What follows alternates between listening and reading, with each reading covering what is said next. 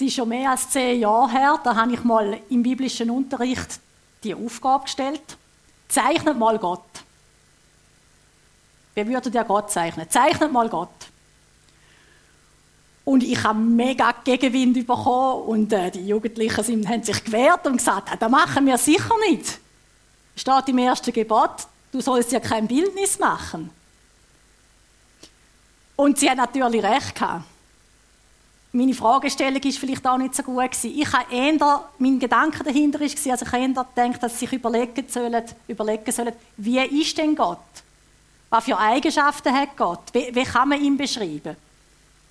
Und die Jugendlichen haben dann doch mitgemacht und ich mag mich einfach nur an ein Bild erinnern, das war einfach ein großes Herz, ein großes rotes Herz, wo jetzt darstellen ja, Gott ist Liebe.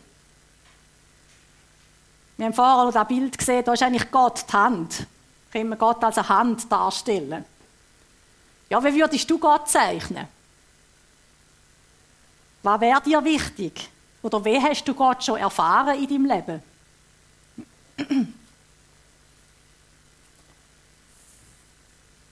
Wie wissen wir überhaupt, wie Gott ist?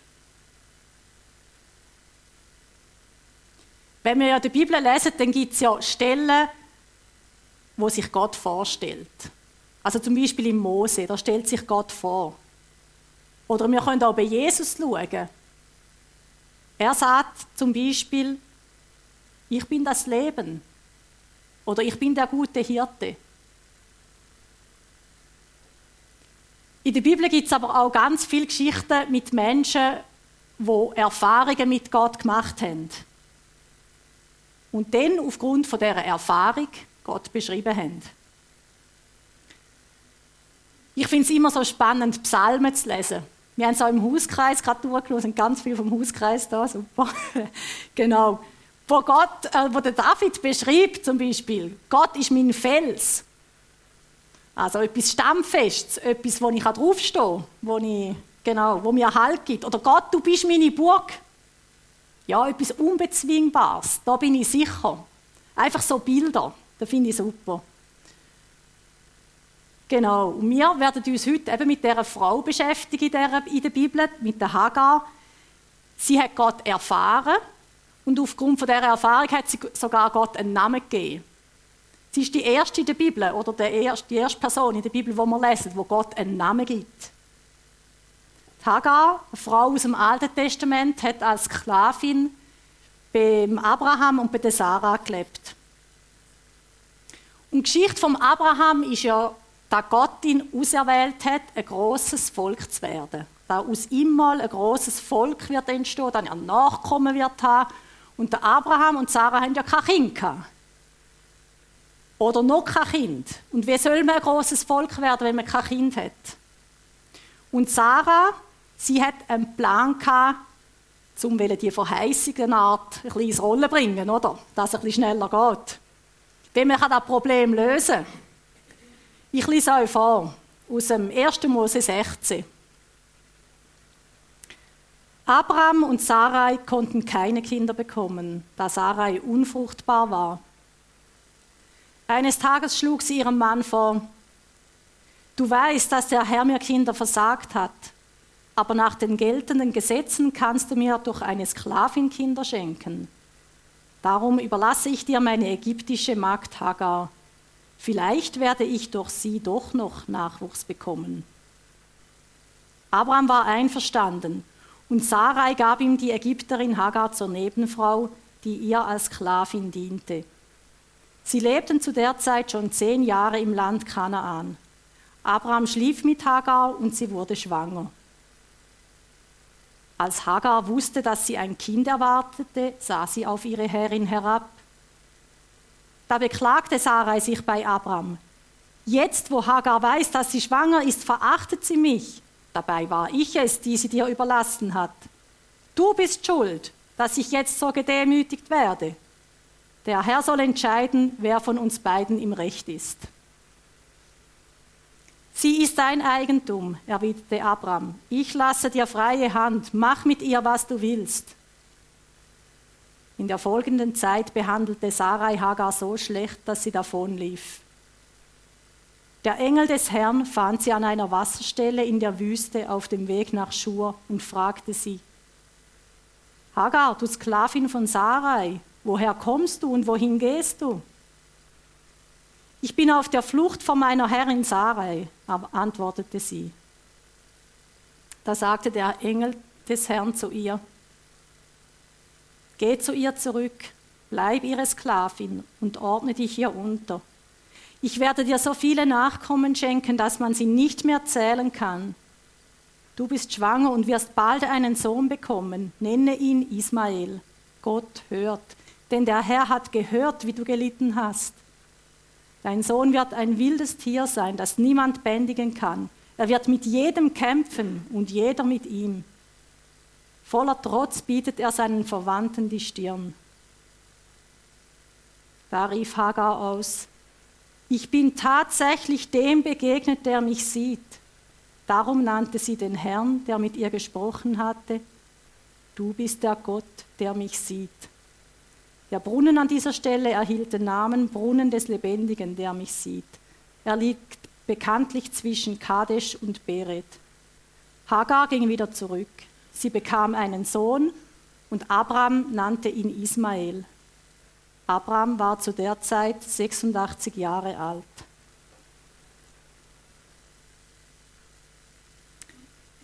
Ja, die Geschichte ist vor vier, etwa 4000 Jahren passiert. Aber man merkt, oder ich merke, die Umstände hier sind ein bisschen anders, aber eigentlich trotzdem gleich wie heute. Menschen sind nämlich noch genau gleich. Menschen, die haben unerfüllte Wünsche. Menschen haben Konflikte. Menschen brauchen einander. Manchmal missbrauchen sie einander für ihre Zwecke, für ihre Ziele. Familien gehen kaputt. Frauen oder Männer haben plötzlich genug und gehen. Und es gibt die unmöglichsten Familienkonstellationen. Das war hier nicht anders, das ist heute nicht anders. Und was genau auch gleich ist, in guten und in schlechten Zeiten, Gott ist da. Gott greift ein. Gott wird erlebt. Ja, Sarah und Abraham, die haben ja das Versprechen gehabt, dass Gott ihnen wird Kind geben. Aber es ist nichts passiert. Und ich glaube, Sarah hat sich von Gott vergessen gefühlt. Darum hat sie auch nachhelfen. Sie hat also ihre Sklavin im Abraham gegeben und die ist schwanger geworden. Eine Art Leihmutterschaft jemand anders bringt für dich ein Kind zur Welt. Ja, da gibt es heute ja auch. Gegen Bezahlung natürlich. Und ja, jetzt, wo Hagar schwanger ist, ja, da stellt sie sich über die Herrin. Klar, sie hat ja jetzt den Erbe im Bauch. Und Sarah, sie spürt die Verachtung und sie geht zum Abraham. Aber der Abraham, der will sich nicht einmischen. Er ist zwar der Vater, und ich habe gesagt, Haupt der Familie, aber er hat keinen Nerv mit diesen Frauen. Und er sagt zu der Sarah, mach, was du willst. Und die Situation artet wirklich aus. Genau, Tagar, sie läuft davon. Also ich denke, Tagar ist extrem schlecht behandelt worden von der Sarah. Weil freiwillig, da geht niemand in die Wüste. Was will man in der Wüste? Da kannst du nicht überleben. Sie ist in der Wüste belagert, sie ist eine Frau, sie ist schwanger. Ja, die Überlebenschancen sind ziemlich gering. Tagar, sie war ja ursprünglich von Ägypten, eine Nordafrikanerin. Und der Abraham hat sie wahrscheinlich hier gekauft, wo er während einer Hungersnot auch in Ägypten war. Und ich kann mir eigentlich gut vorstellen, dass Hagar nicht bloß Schönes in ihrem Leben erlebt hat. Ja, ich stelle mir so vor, haben echt ihre Eltern sie verkauft? Ist sie gestohlen worden und verkauft worden? Es gibt alles so Geschichten, oder? Oder sind sogar ihre Eltern auch schon Sklaven gewesen und sie hat nichts anderes kennt als Sklavin?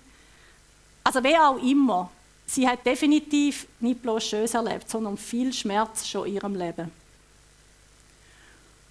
Und jetzt, jetzt ist es einfach nicht mehr gegangen. Also entweder ich gehe in dem Haushalt kaputt oder ich gehe halt in der Wüste kaputt. Sie ist in der Wüste unterwegs und sie findet eine Wasserstelle und macht Pause. Da sitzt sie jetzt am Brunnen in dieser Oase. Was denkt sie echt? Ja, wäre doch nicht gegangen, ist alles ein Fehler gewesen. Wäre nicht weggelaufen. Oder zum Glück bin ich gegangen, vielleicht schaffe ich es ja bis auf Ägypten. Gibt es einen Weg da außen? Ganz sicher ist sie verzweifelt gewesen. Ganz sicher ist sie an einem Tiefpunkt von ihrem Leben. Wie soll es weitergehen? Was soll ich machen? Meine andere Frage war auch noch, hat echt Hagar an Gott geglaubt? Also sie hat ganz sicher die vielen Götter kennt von ihrer Kindheit aus Ägypten. Da war so ein Vielgötterstaat. Aber sie hat auch bei Sarah und beim Abraham gewohnt. Vielleicht hat sie schon von Gott gehört, von dem unsichtbaren Gott. Der Gott, der über allem steht. Aber ist der Gott auch vertrauenswürdig? Gerade in dieser Geschichte ist ja Sarah und Abraham sind nicht gerade grosse Glaubensvorbilder. Nein, sogar wegen dem Unglauben von der Sarah, wo sie jetzt leiden. Also das schreckt ja eher ab, Leute, die mit dem Gott leben. Da sitzt sie am Brunnen und weiß nicht mehr weiter. Ja, und jetzt, einfach so erscheint ein Engel. Ich weiß nicht, ob sie gerade gemerkt hat, ob es ein Engel ist oder ob der in Menschengestalt oder wie der ausgesehen hat. Es ist ein besonderer Engel, es steht nämlich der Engel des Herrn. Und der kommt nicht viel mal vor in der Bibel, der Engel des Herrn. Und gewisse Ausleger sagen auch, das ist so wie auf Jesus. Ähm, ist schon ein Bild auf Jesus, also da wäre wie Jesus erschienen wäre. Man weiß es nicht genau, aber ganz klar ist, dass Menschen, die eine Begegnung mit dem Engel des Herrn hatten, die haben nachher nicht gesagt, ja, ich habe eine Begegnung mit einem Engel oder mit einem Mensch, sondern die haben gesagt, Gott ist da gewesen. Gott hat mit mir geredet. Das Gleiche war bei Mose, der hat die Erfahrung auch gemacht, wo die Feuerflamme in, de, in dem, äh, im Feuerbusch, da ist ihm der Engel des Herrn in eben dieser feurigen Flamme erschienen. Und er hat nachher auch gewusst, ja, da ist Gott. Hagar, Sklavin Sarahs, sagt er. Also Gott kennt ihren Namen, er kennt ihre Situation. Sie ist nicht namenlos, sie ist nicht irgendjemand. Gott kennt sie. Und er stellt ihre Frage, ja, woher kommst du? Wohin gehst du? Ja, er nimmt sie ernst. Sie wird gefragt. Ich habe mir überlegt, ist sie sich da gewöhnt? Als Sklavin fragen sie ja niemand. Also eine Frau mit wenig Recht auf dieser Welt, sie wird von Gott ernst genommen. Auch wenn sie kein Ansehen hat in dieser Gesellschaft, sagen wir aus der untersten Schicht kommt, Gott schaut sie an und gibt ihr Ansehen. Sie ist wertvoll, sie ist ein geliebtes Kind von Gott. Und auch durch die Frage, erkennt sie irgendwie die Wahrheit? Ja, sie sagt, ja, ich bin davon gelaufen. Und dann kommt der krasse Auftrag vom Engel, Gang zu der Sarah zurück.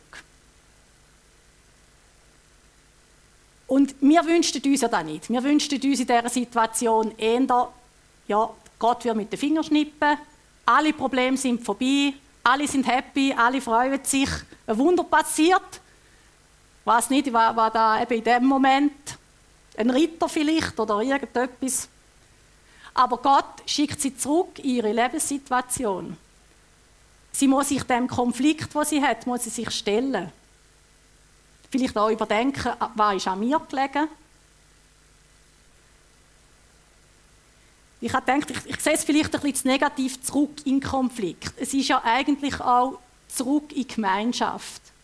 Von der Wüste vom Alleine von in dieser Todesumgebung eigentlich wieder zurück ins Leben, in Gemeinschaft mit Menschen.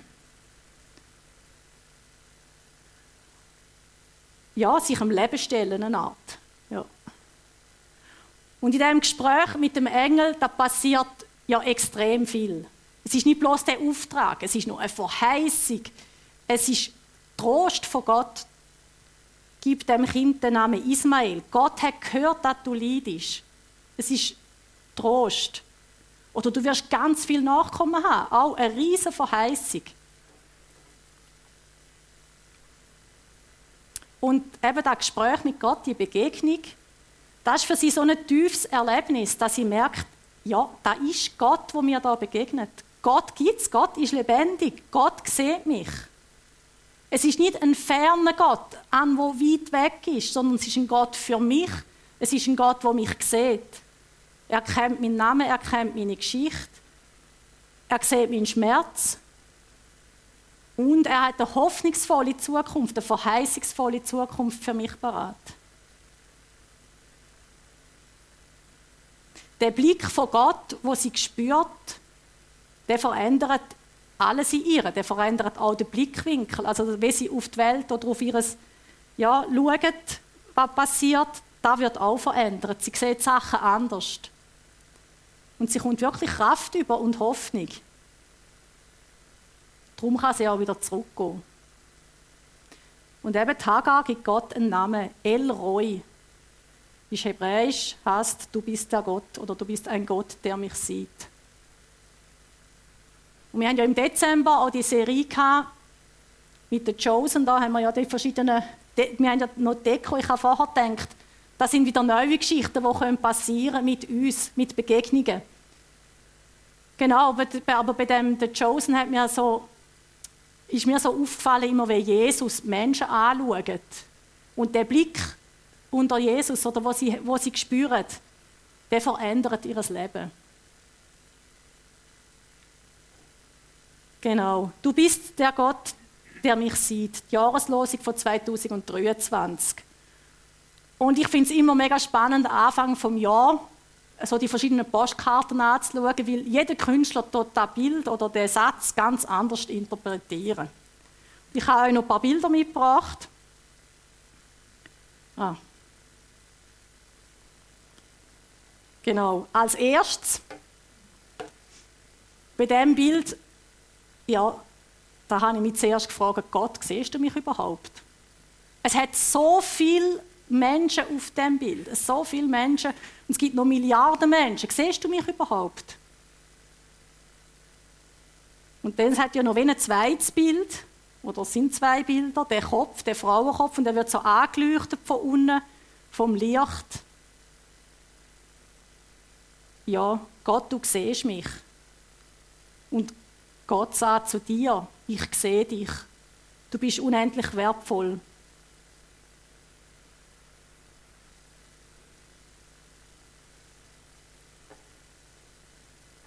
Da die Frau, die liegt total am Boden, verzweifelt. Fertig ist sie, völlig fertig. Aber die Farben dringelum, irgendwie habe ich gedacht, sie geben Trost, die Farben. Man merkt irgendwie doch, da ist, Gott ist da. Und man sieht auch noch so, so ein paar Figuren im Blauen unten und im Rot-Orangen hat es noch so wie Menschen drin. Oder Engel, ich weiß es nicht. Und in der Mitte der Weißstrahl von Gott. Genau. Ich fühle mich in Lage, aber ich bin in der Lage. Gott ist da. Gott umhüllt mich.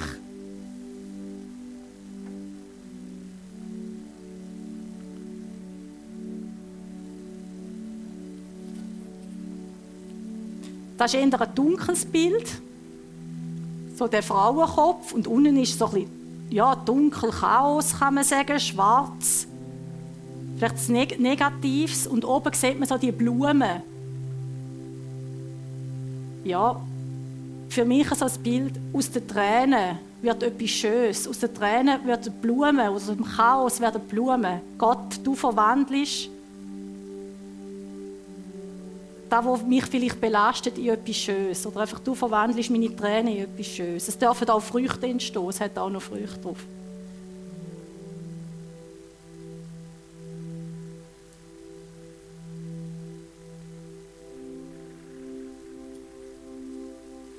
Bei diesem Bild, genau, mein erster Gedanke war, das stimmt ja nicht. Da hat es keinen Sohn, es muss so, ist noch, noch im Buch und so. Aber es ist ja dann, gibt noch eine zweite Geschichte, wo sie dann auch noch mal geht oder muss gehen. Aber da gefällt mir so wirklich, wie Gott dargestellt ist mit so zwei so Armen, also ich sehe einfach Arme, ich weiß nicht, ob das der Künstler will sagen, wo die Frau wie umarmt. Also die Umarmung von Gott kommt mir da so entgegen. Und die Frau, die läuft aufrecht, sie läuft ihren Weg. Und Gott ist über ihr und eben schützt sie.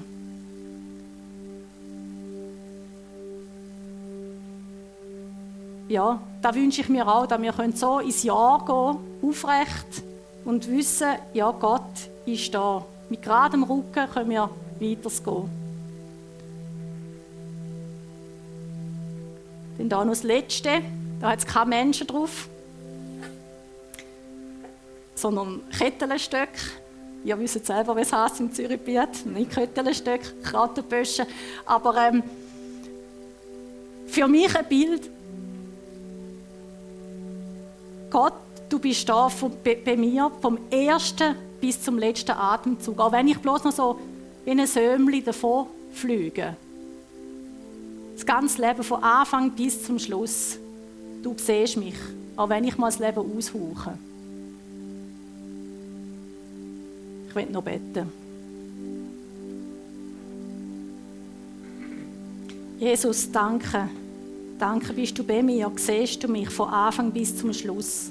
Danke siehst du jeden Einzelnen von uns. Du kennst jeden Namen, jede Situation, jede Herausforderung. Und danke vielmal für deinen Blick, für deinen liebevollen Blick. Danke, veränderst du uns und können wir auch unser Umfeld anders anschauen. Ja, und du willst uns Hoffnung schenken und Zukunft. Und so wollen wir auch ins nächste Jahr gehen. Oder in dieses Jahr eingehen. Amen.